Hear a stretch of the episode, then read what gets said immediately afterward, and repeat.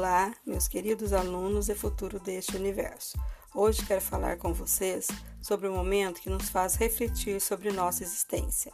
Passamos por transformações que, mesmo sem perceber, nos fizeram distanciar de valores que desde cedo fomos apresentados por nossos pais, avós, tios, enfim, pela nossa família.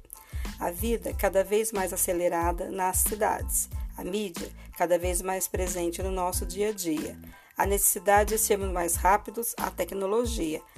E essa tal tecnologia, esta sim, provocou uma transformação intensa e nos fez não só termos que nos adaptar, mas também ser ágeis. Nós preparamos para tantas coisas, exploramos oceanos, fomos ao espaço, criamos soluções para tudo, ou quase tudo.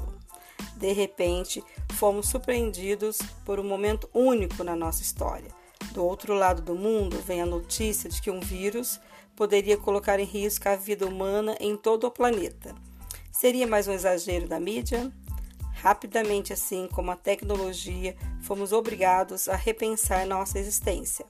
Passamos a ver momentos de restrição, de separação, viver longe das pessoas que amamos.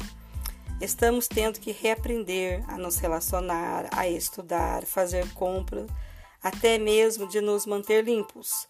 Reaprendemos a dar valor às coisas que até então haviam perdido sentido. Estamos vendo o valor de um abraço, de um beijo, de poder darmos as mãos, o valor de poder visitar alguém, sem ter que se preocupar que este ato possa causar dor e sofrimento. Mas tenho certeza de que vai passar, logo vai passar, e poderemos retomar nossas vidas.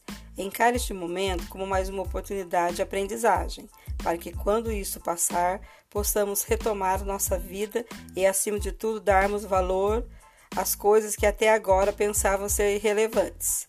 Sigam todas as recomendações dos órgãos de saúde, orientem sua família e, acima de tudo, fiquem bem. Que Deus nos proteja e nos guie. Professora e amiga Ana Paula.